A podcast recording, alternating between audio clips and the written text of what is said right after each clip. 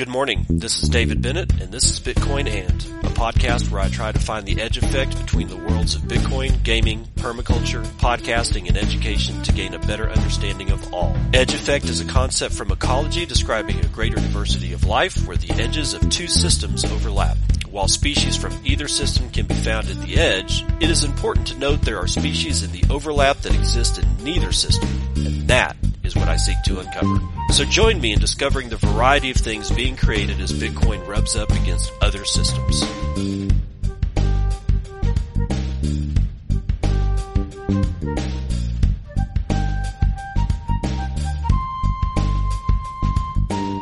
It is 10:04 a.m. Pacific Daylight Time. It's the 14th day of July 2023.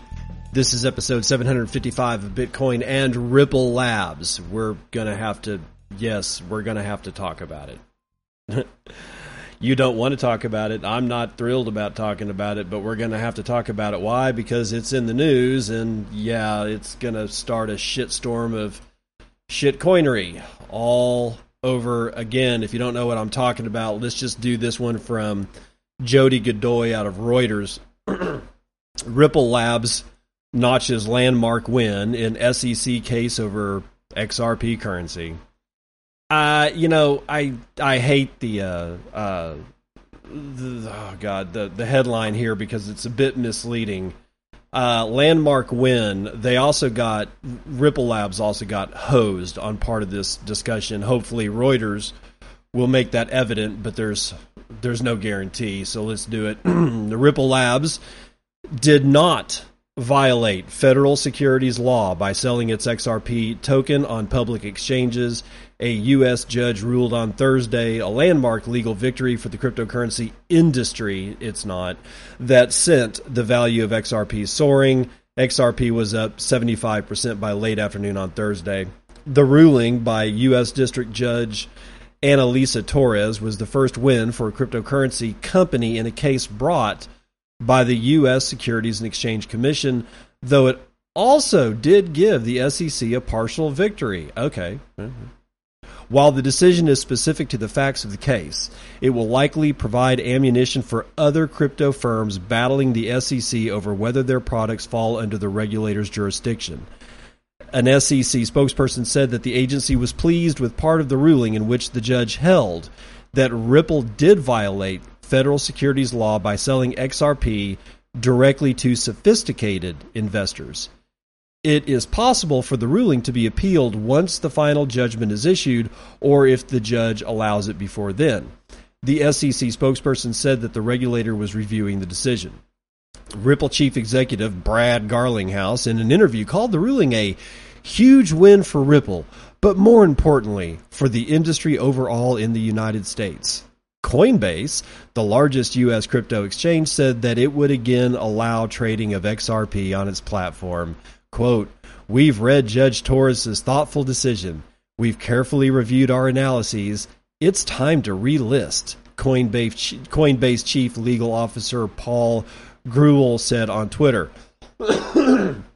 Pausing to remind you that it's not just Coinbase that is relisting this absolute pile of horseshit.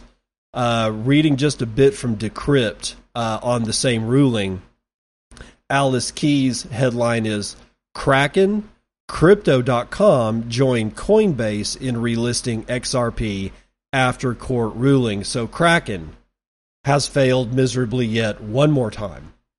You know, this is Kraken. Every once in a while, I keep holding out hope that they'll do the right thing, but they continuously don't. They don't do the right thing. Kraken is relisting Ripple. If you have any of your shit on Kraken, get it off. The you know and crypto.com I I would have never recommended crypto.com in the first place, but this is sort of the last this is this was the last straw for me in Kraken. I'm never going to hold out hope for Kraken ever, ever, ever again. Anyway, continuing on. The SEC had accused the company and its current former chief executives of conducting a $1.3 billion unregistered securities offering by selling XRP, which Ripple's founders created in 2012. The case has been closely watched in the cryptocurrency industry, which disputes the SEC's assertion that the vast majority of crypto tokens are securities and subject to its strict investor protection rules. The agency has brought more than 100 enforcement crypto actions claiming various tokens are securities, but many of those have ended in settlements. In the few cases that have gone to court, judges have agreed with the SEC that the crypto assets at issue were securities, which, unlike assets such as commodities, are strictly regulated, must be registered with the SEC by their issuer, and require detailed disclosures to inform investors of potential risks. Torres ruled that Ripple's XRP sales on public cryptocurrency exchanges were not offers of securities under the law because purchasers did not have a reasonable expectation of profit tied to Ripple's efforts.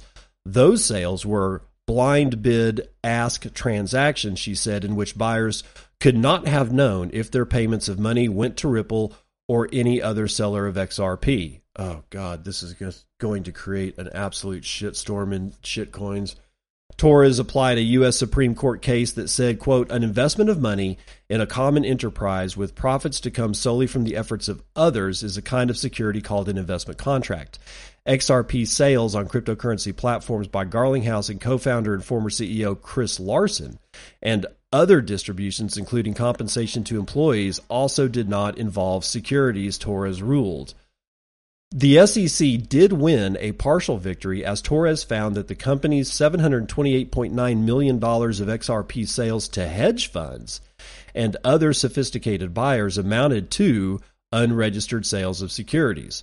Torres ruled that Ripple's marketing aimed at institutional investors made clear the company was pitching a speculative value proposition for XRP that depended on company efforts to develop the blockchain infrastructure behind the digital asset.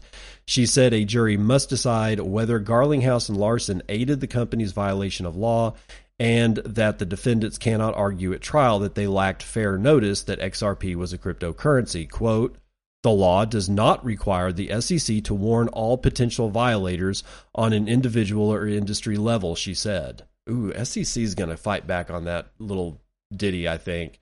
Gary DeWaal, an attorney at Katten Muchin Rosenman, said the ruling should help Coinbase in fighting its own SEC case. The market reaction indicates the ruling is a tremendous event for the industry, he said.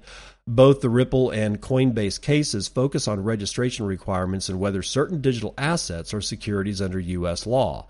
The crypto industry has called for legislation to provide clear rules for tokens, and the ruling brought new calls for Congress to clarify the status of digital assets. House of Representatives Majority Whip Tom Emmer, in a post on Twitter, said the ruling established that, quote, a token is separate and distinct from an investment contract it may or may not be part of. Now, let's make it law, he said. Ugh.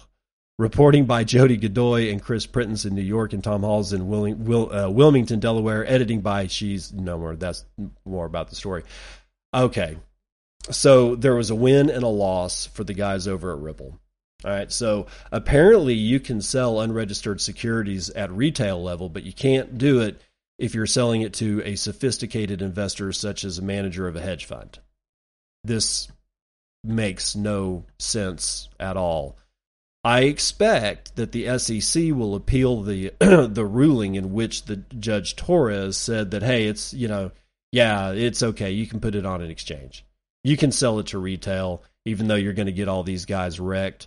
I, I don't think that that's kind of what the spirit of the Howey test was supposed to do. But hey, I'm not a U.S. federal judge, so we'll have to wait and see. But I fully expect the SEC to appeal that part of the decision. Now, on to another shitstorm Celsius. You're going to love this one. Former Celsius CEO has been arrested, and the company agrees to pay $4.7 billion as a settlement. $4.7 billion. That's a lot of money for this particular company, and we'll find out why here in a second. Uh, Rohan Goswami is writing this one for CNBC. Former Celsius CEO Alex Mashinsky was arrested on Thursday on federal securities fraud charges as the, get this, as the bankrupt crypto exchange agreed to pay $4.7 billion settlement with the Federal Trade Commission. Now, I'm pausing just to take a breath you're bankrupt. but you got $4.7 billion in cash, in cash, not your balance sheet that suggests that your liabilities and your debts are part of your assets. No, no, no, no. If you're going to pay a fine to the Federal Trade Commission, it's in cash. Now, I don't think that they're actually going to describe that in this news piece, and there may be something that I'm clearly wrong about, but this doesn't sound to me at all like a bankrupt company. Anyway, Celsius and Mashinsky were also sued by the Securities and Exchange Commission and the Commodity Futures Trading Commission in complaints accusing them of scheming to defraud investors out of billions. Mashinsky pleaded not guilty in Manhattan federal court, where he is charged with securities, commodities, and wire fraud, as well as various securities manipulation and wire fraud charges. If convicted, Mashinsky and co defendant Roni Cohen-Pavon faced decades in prison, and I'm sure they went out to the nearest Starbucks to celebrate. Whatever. Celsius settlement is one of the largest in FTC's history, close to the record $5 billion fine levied against Meta in 2019, and highlights what the FTC described as repeated deceptions by Celsius and Mashinsky. The settlement, announced by the FTC, will not be paid until the company is able to return what remains of customer assets in bankruptcy proceedings. The Office of U.S. Attorney Damian Williams said in charging a, a charging document that Mashinsky re- misrepresented, among other things, the safety of Celsius's yield-generating activity, Celsius's profitability, the long-term sustainability of Celsius's high reward rates, and the risks associated with depositing crypto assets at Celsius. The current SEC proceedings allege that Celsius and Mashinsky misled investors and fraudulently manipulated the price of Celsius's exchange token S or CEL. The SEC has also alleged that they misrepresented the company's central business model and the risks to investors by allegedly claiming Celsius did not engage in risky trading and paid most but not all of the company's revenue over to investors. None of these claims, the SEC alleged, were true. Celsius had allegedly experienced, for example, hundreds of million dollars worth of defaults on its institutional loans. Both the charging documents from New York federal prosecutors and the SEC complaint also describe Celsius exchange token as a security. The definition of a security and the SEC's oversight over crypto markets has been hotly contested by other crypto exchanges in recent months. Quote, Alex vehemently denies the allegations brought here today, Mashinsky's counsel Jonathan O-Ring told CNBC, quote, he looks forward to vigorously defending himself in court against these baseless charges. Uh, put a tie on the suit speak. Earlier this year, New York prosecutors accused Mashinsky of orchestrating a $20 billion fraud against investors. CNBC previously reported on pervasive, years long issues that plagued the crypto exchange well before it filed for bankruptcy back in 2022. So we got a bankrupt company that's sitting on all manner of cash apparently so that they can pay pay everything out to their investors first, and then uh, I guess they're going to pay the rest of it to the FTC. I don't know. The whole thing sounds like a wash, but with the Ripple ruling, what kind of chicanery are we going to see when this thing goes to court? Because it'll be a couple of years before we figure out what the hell happens with with this little this little cat and mouse game. But it doesn't it doesn't look good for you know people that would be oh, concluded to be quote unquote investors, right? It's the get ready for alt season is what all this is telling me. Um, I don't know what to tell you other than you buy Bitcoin, you hold Bitcoin. Don't get into any of this stuff. Just be, and there's going to be, it's it's already started by the way, but there are there are going to be, and there already are many many people that are singing the praises of Ripple and XRP, and that it's great, and then uh, Celsius will probably come back online in a couple of years, and, and Coinbase and Kraken will be the first fucking exchanges to put that shit coin back. But the whole thing has supercharged the shitcoin slash altcoin market. So be aware what's coming. What's coming is this multiple influencers telling you to buy some shitcoin. It's going to be 2017 all over again and if you're not careful, you're going to lose your money again. If you just buy Bitcoin and hold Bitcoin, you can avoid all this bullshit. If you're going to try to trade the altcoin market to the upside and then cut and run at the very tippy top directly into Bitcoin, you're going to lose. You're going to lose. You will not time it because you're not awake 24 hours a day, seven days a week. And if you try to do that after three days, you will be put into an insane asylum. Uh, trust me, you don't want to go through sleep deprivation, and there's no amount of alarms that you can set that will wake you up when it's time to cut and run. You're not going to win the trading game on the new altcoin season that has now just been birthed by Judge Torres. I'm just saying, you don't have to believe me, but I honestly suggest that, that you listen to what I'm saying and, and trust that this is all because it's all happened before and it's all going to happen again, and it started yesterday. All right. U.S. Representative Torres, another Torres, demanded investigation of SEC deal with Prometheum. David Attlee, Cointelegraph, the United States Securities and Exchange Commission could be investigated for a haphazard and heavy handed approach to digital assets, or more specifically, for its sweetheart deal with crypto platform Prometheum. On July the 13th, U.S. Representative Richie Torres filed request to the SEC's Inspector General Deborah Jeffrey and the Government Accountability Office's Comptroller General Gene Dodaro. In the letters published by Torres on Twitter, he writes, quote, The SEC refuses to bring even the barest amount of clarity to the application of securities laws to digital assets. Its preferred means of communicating is neither rule nor guidance, but enforcement. End quote. Torres emphasized the SEC's May action to grant a special broker purpose dealer or SPBD license to Prometheum, a digital assets platform created in 2017, the shitcoin season, by two U.S. financial attorneys. According to Torres, Prometheum appears to be nothing more than a Potemkin platform operating as a timely talking point for crypto critics rather than a true trading platform for crypto customers. He calls for an examination of both the SEC's failure to create a workable process for registering digital asset platforms and the unusual backdoor deal for Prometheum. Prometheum recently became a public enemy in the crypto industry, and Torres' demand for investigation is not the first. The company was thrust into the spotlight after its co founder, Aaron Kaplan, testified before Congress in June. The problem seems to be Kaplan's general support for the SEC's regulatory strategy under current securities laws.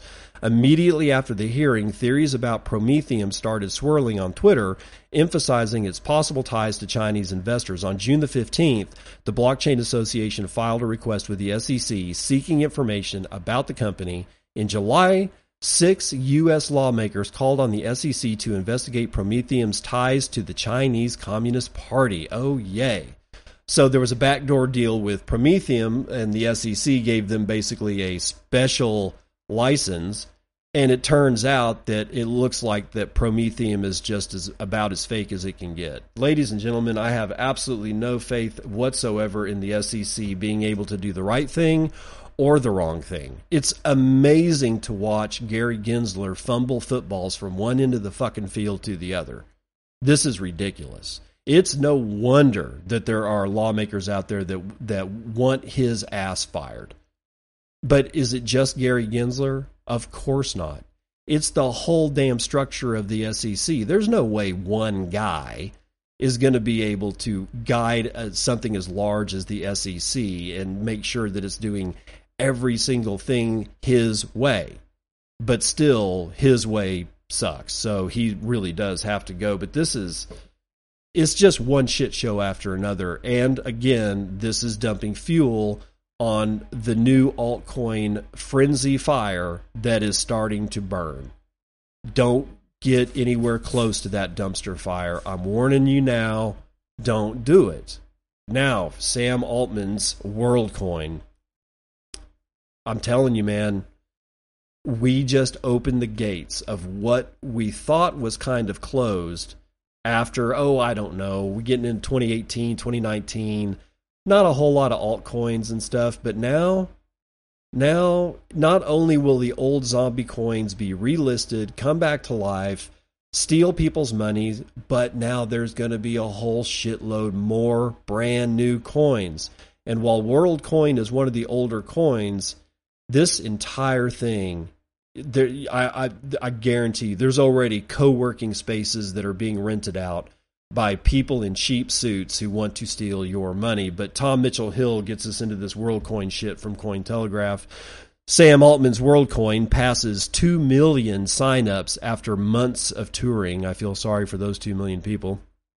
WorldCoin, a cryptocurrency and digital identification project, if you weren't aware of that, has seen over 2 million users sign up for its global identity protocol dubbed World ID. According to a July 13th statement, the World ID project, still in beta testing, passed 2 million in less than half the time it took to reach its first million. In a nutshell, World ID aims to offer a global digital passport that users can store on their phones to prove their identity while using zero knowledge proofs to protect their privacy. It won't.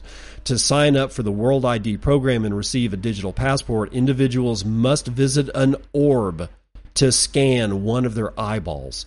This creates a unique iris hash used to verify their uniqueness.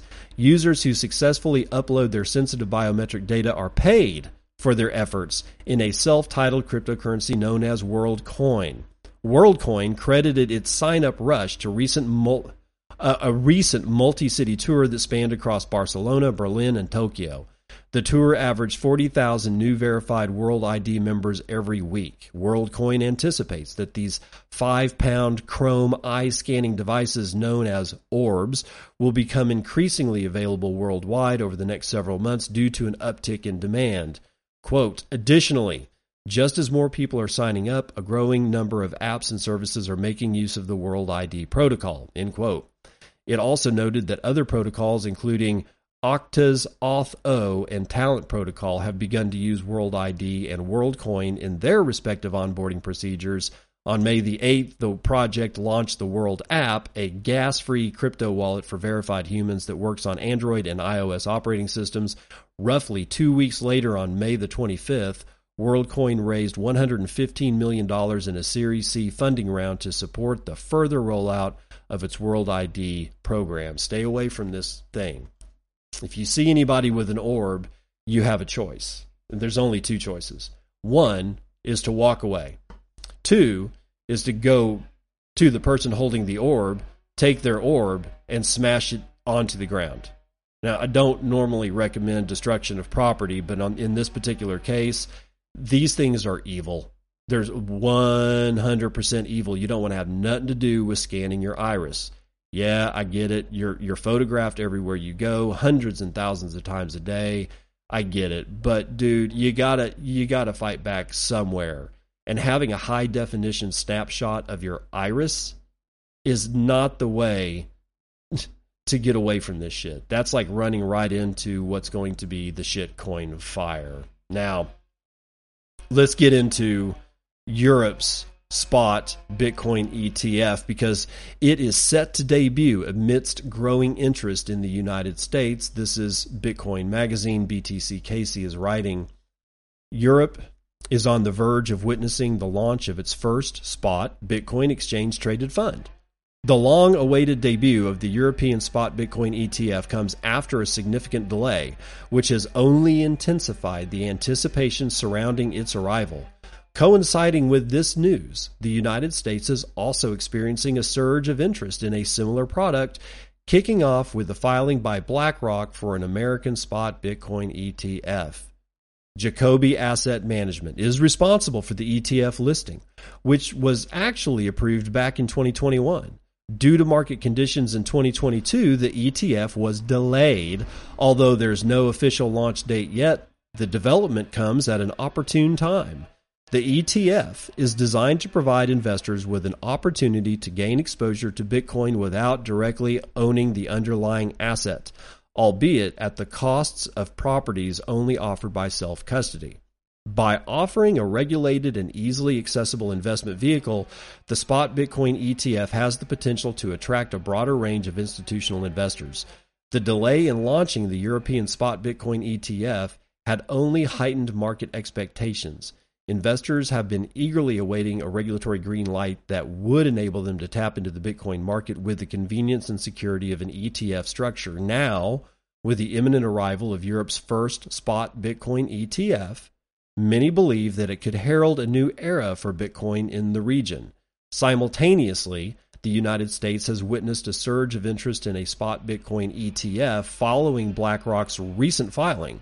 As one of the world's largest asset management firms, BlackRock's entry signals a significant shift in sentiment towards Bitcoin.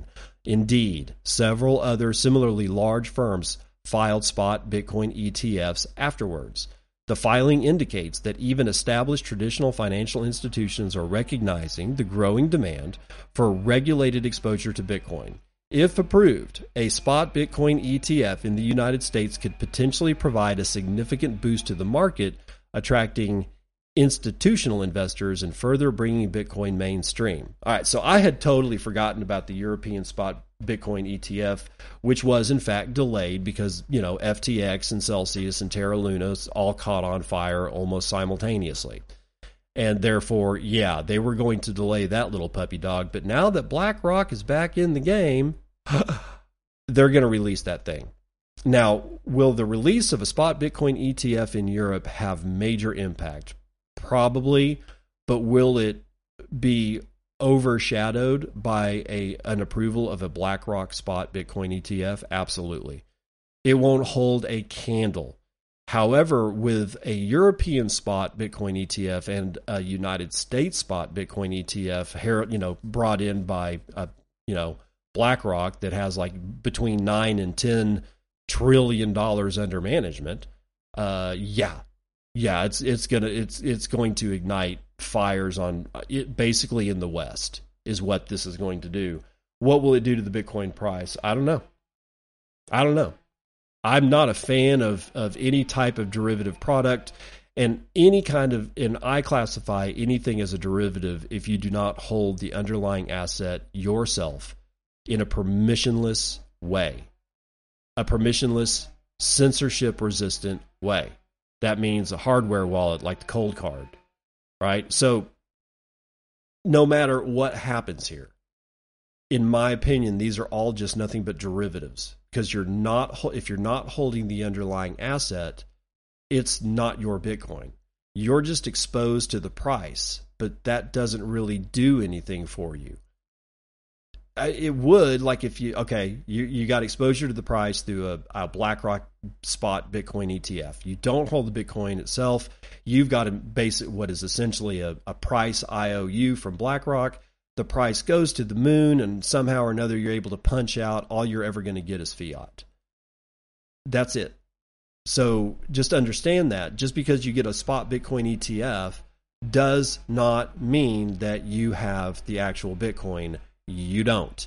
And you won't. That's the nature of this particular product. So just please get that clear in your head. The fact that a spot Bitcoin ETF may come to the United States 100% means that you will not own that asset.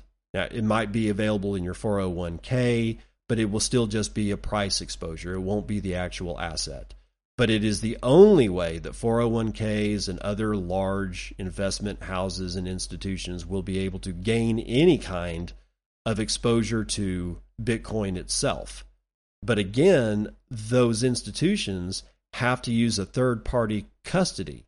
The custodyship of the Bitcoin ETF or the of the Bitcoin in any spot Bitcoin ETF will be held by the people that started the ETF they'll sell shares of that thing to your uh, your 401k or whatever, but they ultimately hold the Bitcoin themselves.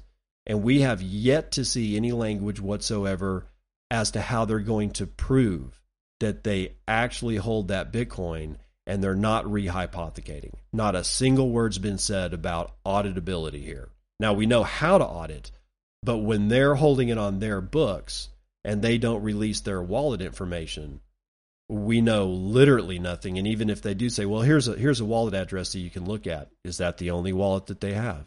What else is on their books? It's I I want more clarity into how they're going to prove that the Bitcoin they say they own is actually indeed owned. Now it's time to run the numbers.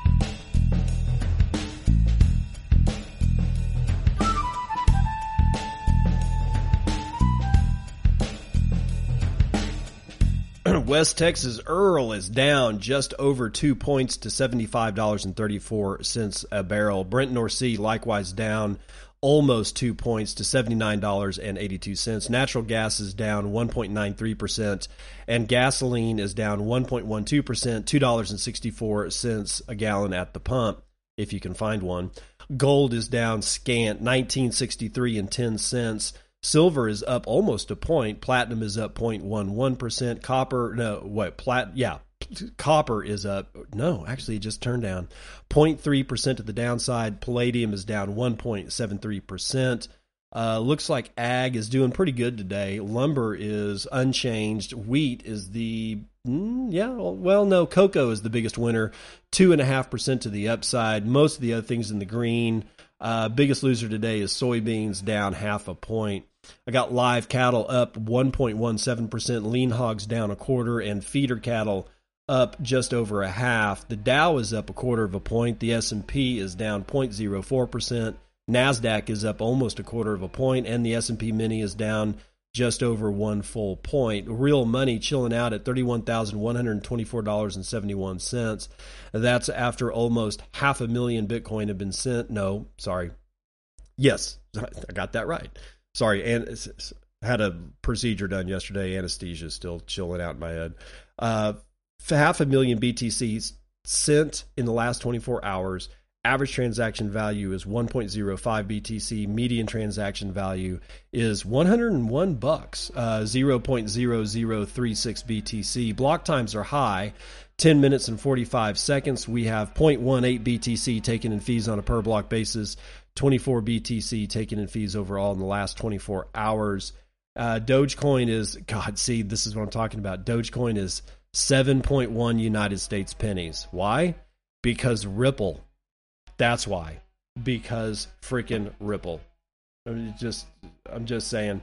Um get ready for the alt season and don't get duped into it, okay? $600.6 billion of market capitalization is 4.61% of gold's market cap. You may purchase uh, 15.9 ounces with your one Bitcoin, of which there are 19,429,055.6 of. And um, wow, we've lost a lot out of the uh, Lightning Network. We're down to 4,863.7 BTC.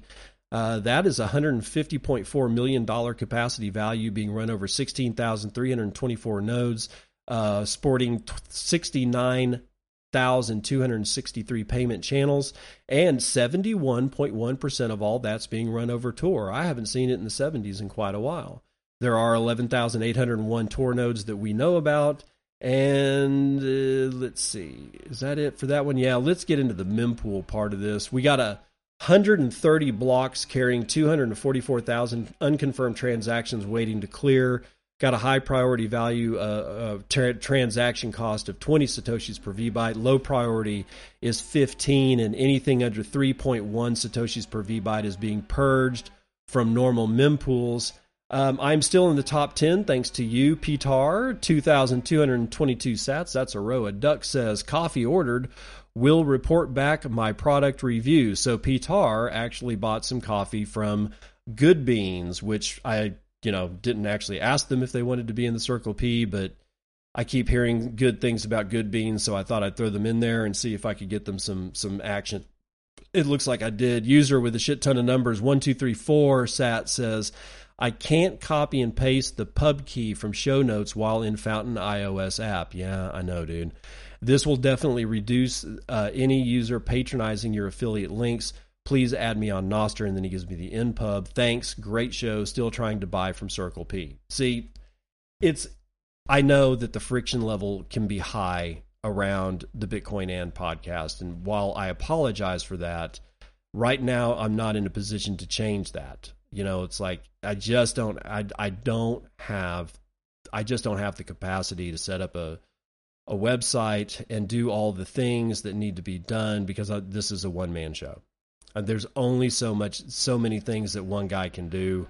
Um, and if I if I already knew how to do all this stuff like the back of my hand, it'd be a different story. But I don't know how to do it like the back of my hand, and I can't hire somebody to do it because money's tight, and that's just the way it is. So the friction will continue until I figure some other shit out. Pies with a hundred Satoshi says, "Thank you, sir. No, thank you," and that's the weather report.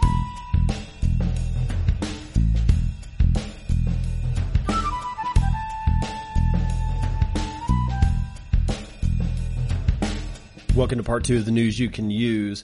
Uh, for those of you who were wondering, I had to go into uh, surgery yesterday. And surgery doesn't always mean that you're getting cut open and stuff like that. But basically, anytime that you're put under anesthesia for any procedure whatsoever, they call it surgery. This one was to capture a uh, piece of food that was caught in my esophagus, and that happens every once in a while. But everything went fine for those of you who are who, you know who wished me well on Nostr uh, yesterday. Thank you for the uh, for the good procedure karma that I received and all the well wishing that went on after I said that I was out and everything was fine. Um, really, you think about it when you got a bunch of people that you've never met in real life that's like pulling for you, man. That that that means a lot. So thank you everybody for uh, for all of that. Now, Bitcoin Magazine, BTC Casey CleanSpark announces completion of Georgia expansion and now is surpassing 8 exahashes per second in mining. CleanSpark Incorporated has announced the completion of phase 2 of its mining campus expansion in Washington, Georgia.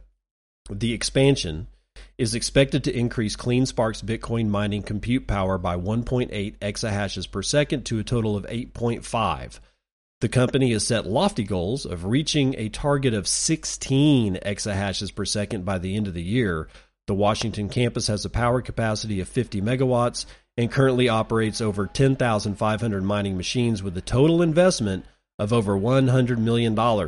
Zach Bradford, CEO of CleanSpark, expressed his appreciation for the successful execution of the expansion, highlighting the technical expertise and support from the local community. And he stated, quote, this expansion has already helped us get more than halfway to our year end guidance of 16 exahashes per second. CleanSpark has been actively pursuing growth opportunities, particularly during the recent bear cycle. Yeah, because, you know, that's when you build. Last month, the company acquired a turnkey Bitcoin mining campus in Dalton, Georgia, consisting of two sites for $9.3 million. In addition to that, in the same month, the company announced the acquisition of more than 12,000 cutting edge mining machines. The expansion in Washington, Georgia has marked another milestone for CleanSpark as it continues to increase its Bitcoin mining capacity. So, again, it's just we're we're still not going to stop, even in the face of the oncoming alt season. And as usual, the predictors of BTC dominance going down. Honestly, I thought we were kind of over that, but it's a narrative that the people that really want to get rich holding a bag of shit use to make, you know, actual real money look bad. I'm telling you, man, the world is populated by some very evil, evil sons of bitches. The problem is, I don't think that they know that they're evil, but alt season is upon us. Be aware. Thank God for people like Clean Spark who are actually still building uh, out the Bitcoin infrastructure so that uh, we all understand what really has value here. Argentina over to you know south uh, to uh, Latin America here. Argentina's first Bitcoin futures contract officially goes live, and I'm not excited about futures, but it is what it is. CoinDesk Andre Engler Argentina's first Bitcoin index based futures contract went live on Thursday, giving qualified investors exposure to crypto in a manner regulated by the local authority. The product is based on a Bitcoin index powered by Matba Rofex, the Argentinian stock exchange that published the contract's regulations and trading guide in a statement released on Thursday. In April, the country's National Securities Commission authorized the launch of the contract, arguing that it wanted to promote the development of new and innovative products by its regulated entities in the capital markets.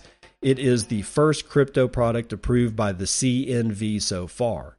Matba Rofex added that at first the product will be traded only by qualified investors as defined by the CNV, and therefore the intervening agents will be responsible for the verification of that requirement. Among the warnings about the product, Matba Rofex said that fluctuating prices of crypto assets can result in significant financial losses for user. Yeah, that's just a cover your ass statement. While it also clarified that the CNV does not have control over the providers of prices for the Bitcoin index. So Argentina jumping in, except that they're jumping in uh, late to the game on futures. There's so many futures products out there. It's just not even funny, but this will be Argentina's first. Now, on to going north from Latin America up into Texas. The Texas Blockchain Council director has announced a run for state house. Turner Wright, Cointelegraph tells us about this one. Stephen Kennard, director of Bitcoin mining analytics at the Texas Blockchain Council, a crypto advocacy group, has announced that he will run for a seat in the Texas House of Representatives. In a July 11th announcement, Kennard said he planned to seek the Republican Party nomination for Texas House District 70 in the Dallas Fort Worth area, where he has or where he would serve a two year term starting in 2025 if elected. The candidate has worked at the Texas Blockchain Council since March of 2022, following roughly three years at BOK Financial. Kennard said he planned to push for digital freedom as well as advocate for strategic technology investments in his campaign. Should he win uh, the Republican primary for the district, he will likely face off against incumbent Democratic Representative Mihaela Plesa, who has been serving in Texas, uh, the Texas House since 2023. The candidate criticized the Federal Reserve for recklessly attempting to launch a central bank digital currency, a statement echoed by some other Republican lawmakers, including Florida Governor and 2024 presidential candidate Ron DeSantis. According to Kennard's campaign website, he planned to resist and stop any research into CBDCs. Texas, as well as the capital city of Austin in particular, has been a major source of cryptocurrency mining activity for the ecosystem, a situation that only improved following the exodus of many miners from China. Though a bill aimed at limiting incentives for crypto miners passed the Texas State Senate in April, the government also voted in favor of adding crypto to the state's Bill of Rights, and Governor Greg Abbott has referred to himself as a crypto law proposal supporter. Okay, man. Primaries for the 2024 elections in the United States are approaching in the coming months. With crypto and blockchain a major issue for many voters, Coinbase CEO Brian Armstrong has called on crypto users, oh, for God's sakes, to elect pro crypto candidates in all 435 U.S. con- congressional districts as lawmakers put forward proposals on legislation to regulate digital assets. Of course, he would. That's his general lobby stance because he wants as many crypto assets assets to sell you at high fees so that you can do what? Lose all of your money. Don't do it. Okay, now this one, Bitcoin Magazine, BTC Casey, and this is going to be definitely a shorter show. My uh, throat is really sore, you know, because having a tube shoved down it doesn't really help your throat feel anything but fucking sore. Anyway, yeah, I know I'm going to get a lot of shit for saying that, but whatever. BTC Casey, Bitcoin Magazine. What is the Lightning HTTP 402 protocol and why is it important? So listen up because this is coming on strong. Lightning HTTP 402 also known as L402, is a way to charge for services and authenticate users in distributed networks. It combines two powerful tools macaroons, and of course, the Lightning Network. Macaroons are special tokens used for authentication. They include permissions and can be verified using a root key. The documentation states this is important for systems where we want to avoid or cannot go about looking up the validity of each token. Lightning is a layer 2 uh, solution. We know that. L402 leverages the capabilities of macaroons and Lightning to create a mechanism that allows users to authenticate and make payments without needing a central database. L402, a macaroon, includes a payment hash. To be valid, the user needs to present the macaroon and the pre-image corresponding to the payment hash in the macaroon. The pre-image is obtained by paying a Lightning Network invoice.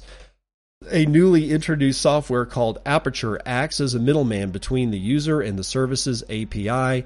It forwards requests with valid L402 to the relevant API endpoint and can issue new macaroons and lightning invoices to new users.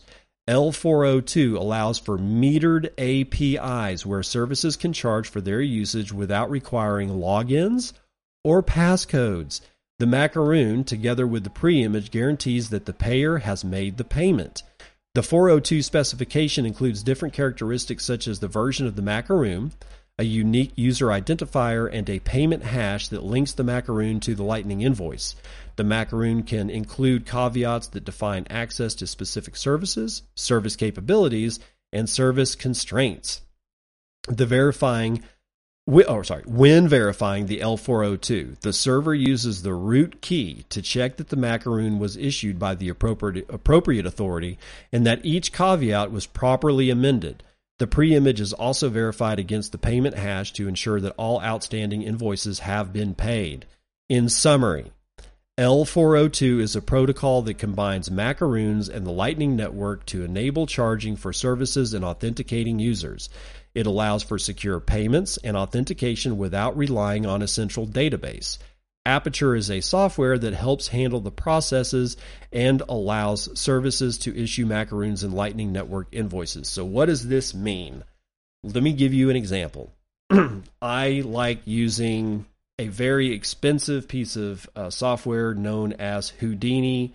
Uh, it's a 3D animation and 3D modeling package. that does all kinds of other stuff. It is a very expensive seat license, and I don't use it all the time.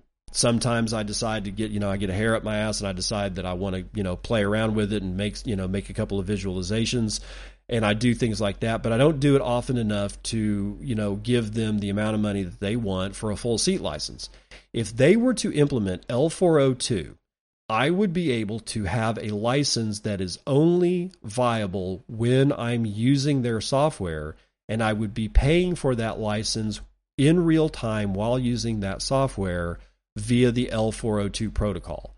All they have to do is take this protocol, wrap it into their API, and then when I go and use my uh, open up the software package on my computer, the first thing that it does is it goes and reaches out for a for the basically in this case it would be uh, the it would say hey here's the user here's my macaroon here's a lightning invoice i want to pay while i'm using and then when i shut the thing down i've only maybe you know like if i used it for a day i give them i don't know 50 bucks or something like that however much they want to you know charge me for it but that way i'm not in a seat license and i've talked about this a long time ago but this seems to be the actual mechanism by which it would make the idea that I've had for years actually work.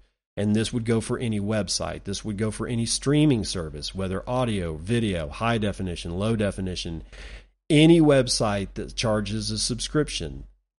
It, this is the way that New York Times, without putting up just a general lightning invoice as a paywall, would be able to have a different subscription model a subscription model that I only want to read what I pay for. I don't want your monthly subscription. I just want to read this one article. And this would be a way for me to be a member of New York Times if I wanted to be, but still only a pay as you go situation. That's the way that I'm reading it. And it's very important that this technology starts getting more widespread. Now, finally, actors cry foul and approve a strike as AI fears bring Hollywood to a complete standstill. Decrypt, Jason Nelson is writing. After talks between the Screen Actors Guild, American Federation of Television and Radio Artists, the SAG AFTRA, and the Alliance of Motion Picture and Television Producers broke down on Wednesday. Members of the Actors Guild today authorized a strike that will begin at midnight. Striking actors will join their counterparts in the Writers Guild of America in pushing back against film and TV studios over a number of issues, including the potential use of generative artificial intelligence tools in the creative process. Hollywood is now bracing for a shutdown of the likes that hasn't been seen since actors walked off the set back in 1980.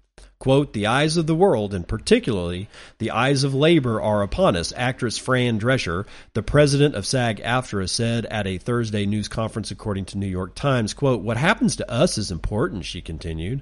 What's happening to us is happening across all fields of labor. When employers make Wall Street and greed their priority, and they forget about the essential contributions who make the machine run, we have a problem. Aww. Before agreeing to a media blackout before negotiations started back in June, SAG AFTRA National Executive Director and Chief Negotiator Duncan Crabtree Ireland told Decrypt that AI, with its potential benefits and harm alike to members, is a topic that SAG AFTRA is very focused on. Earlier this week, SAG AFTRA members voted 98% in favor of authorizing a strike before nego- negotiations even began. While generative AI took off in mainstream popularity after the launch of OpenAI's ChatGPT in November, the novelty quickly turned to concern as the realization of what the rapid advancement in AI could mean for several industries, including entertainment. Artificial intelligence, SAG AFTRA said, poses an existential threat to actors and performers, one that the studios allegedly refuse to meaningfully acknowledge. Some actors are concerned that AI technology will be used to replicate performances without their consent or create additional content without compensation to match. Quote, SAG AFTRA is not adverse to technology. But at the same time, what's very important to actors like myself is our likenesses and our voice, former board member and voice actor Justin Shenkarow told Decrypt in an interview. Of all the issues SAG AFTRA members are concerned with, Shenkarow said the potential of an AI takeover in Hollywood would drive SAG AFTRA members to the picket lines, and it appears that he was right. Quote, This is a fight for our lives, Shenkarow said. AI should be used as a tool, not as a way to replace us. What do you think tools do? But nobody's going to, I'm just pausing to say, nobody's going to really be able to replace a good actor right? Because that performance you can't replicate no matter how much. For movies like Marvel, where you're not worried about the performance, then yeah, those guys should probably be concerned. But like really good movies from really good directors with a star with a very well trained cast, AI is not going to be able to compete against that. Marvel, however, will they will be it will be things like Marvel movies that will pick this shit up and screw actors out of it, but I'm not all that concerned. Shenkarow, who served on the Screen Actors Guild board from 2005 to 2010, said the negotiations mirror those of when DVDs and streaming were emerging technologies. Quote, in both cases, the studio said, this is a new technology and we don't know if we'll be able to make any money from it. So you're just going to have to trust us that if we do make money from it, we'll compensate you when it comes. of course, what happens is once somebody starts making money, they never want to dip into their honeypot to give it to you. Chernikov should know, having spent over 30 years in the entertainment industry and featuring in projects like Spider Man Into the Spider Verse, Spidey and His Amazing Friends, Hey Arnold, and Eerie, Indiana. In 2022, he co founded the animation company 3.0 Studios, also known as T Zero Studios. For some actors, allowing AI to make digital copies of themselves is a matter of getting paid or not getting paid. It's a tale of two cities we can either say no and they're going to bring another actor in. They're going to make that money, SAG AFTRA member Derek Andretti told Decrypt outside Warner Brothers Studios, or I can say yes to it, knowing that they're going to use my image in perpetuity, he added, calling the studios scoundrels. In a press conference on Thursday, Crabtree Ireland detailed one of the groundbreaking proposals that AMPTP offered SAG AFTRA negotiators. He said that the proposal would see background actors digitized and used perpetually without further consent or compensation, but it appears that such proposals have already affected some actors. Andretti told Decrypt that on a recent job, he was photographed from every angle using several small cameras to create a digital twin for future use. Quote, they digitized me, and now they can use me in any future movie background as they wish, and they paid me one fee. I don't think that's fair, and I don't think that my union thinks it's fair. Well, then you shouldn't have done it, Andretti. Shrenkal, or however you pronounce his name, hopes that a contract that protects SAG AFTRA members from studios using their images and voices without compensation would also help protect them in other instances, including when AI is used by people on the internet to create convincing deepfake content that uses an actor's likeness without permission. Yeah, read that as pornography. Quote, if you're going to use my voice without my permission, you're infringing on me. It would be a battle, but I think it's very important that SAG AFTRA fights for this so that not only am I protected within union jobs, but potentially some nefarious characters using my voice without my permission. All right, so they got a point. They really do. They got a point. I mean, you shouldn't be able to just use somebody's likeness without their permission. And if they do give you permission, they certainly should be compensated in royalty form for anything that goes on after their, you know, after their likeness is actually used. So I get their point. Some of these things they're going to win. Other things, like in the case of Marvel Studios, they're not. The actors at this point are going to have to figure out where to pick their battles, and their battles are going to lie. Do I go and take this contract from Marvel Studios for the next, you know, I don't know, 18 Batman movies? Or do I hone my acting skills and go work with really great directors that are not doing this? Nobody knows what's going to happen. Nobody knows how this is going to, you know, roll out. But one thing that I do know is that copyright law is pretty. It's, I think it's it's long standing. It's w- well known how it works. And I don't see how you get around, well, because AI, I can take a picture of this dude that I don't know and just start using him in my videos and not pay him a single cent. That's going to end up. I, I I get the feeling that copyright is going to be expressly applicable to your voice, your likeness. I I just I don't honestly see a problem, but you know how things go in the world. So again, we'll have to wait and see, and that's going to do it for the morning roundup.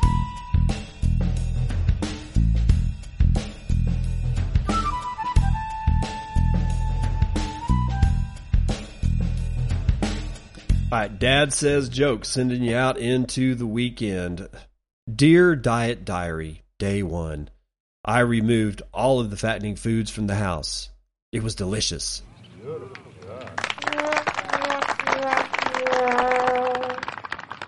Moral of the story is eat fat, fattening foods. You want animal fat though. You don't want any of that, you know, I don't know, whatever the fake fats are. Get rid of those. Pour those down the drain. Stick with animal fat and you can't go wrong. But you humans need fat. But we need animal fat. So canola oil, ditch it. Vegetable oil, get rid of it. Corn oil, don't even touch it. Peanut oil, ugh. If you can get away from it, you know, do it. Um, if you're looking for a frying fat that is animal based, go to the grocery grocery store, go to the ethnics food section section, find Mexican foods, look on the bottom bottom shelf, you'll find a green and white box that says manteca. It's lard. It's just a cube of lard, pure pork fat. Use that be happy, and I'll see you on the other side. This has been Bitcoin and, and I'm your host, David Bennett. I hope you enjoyed today's episode and hope to see you again real soon. Have a great day.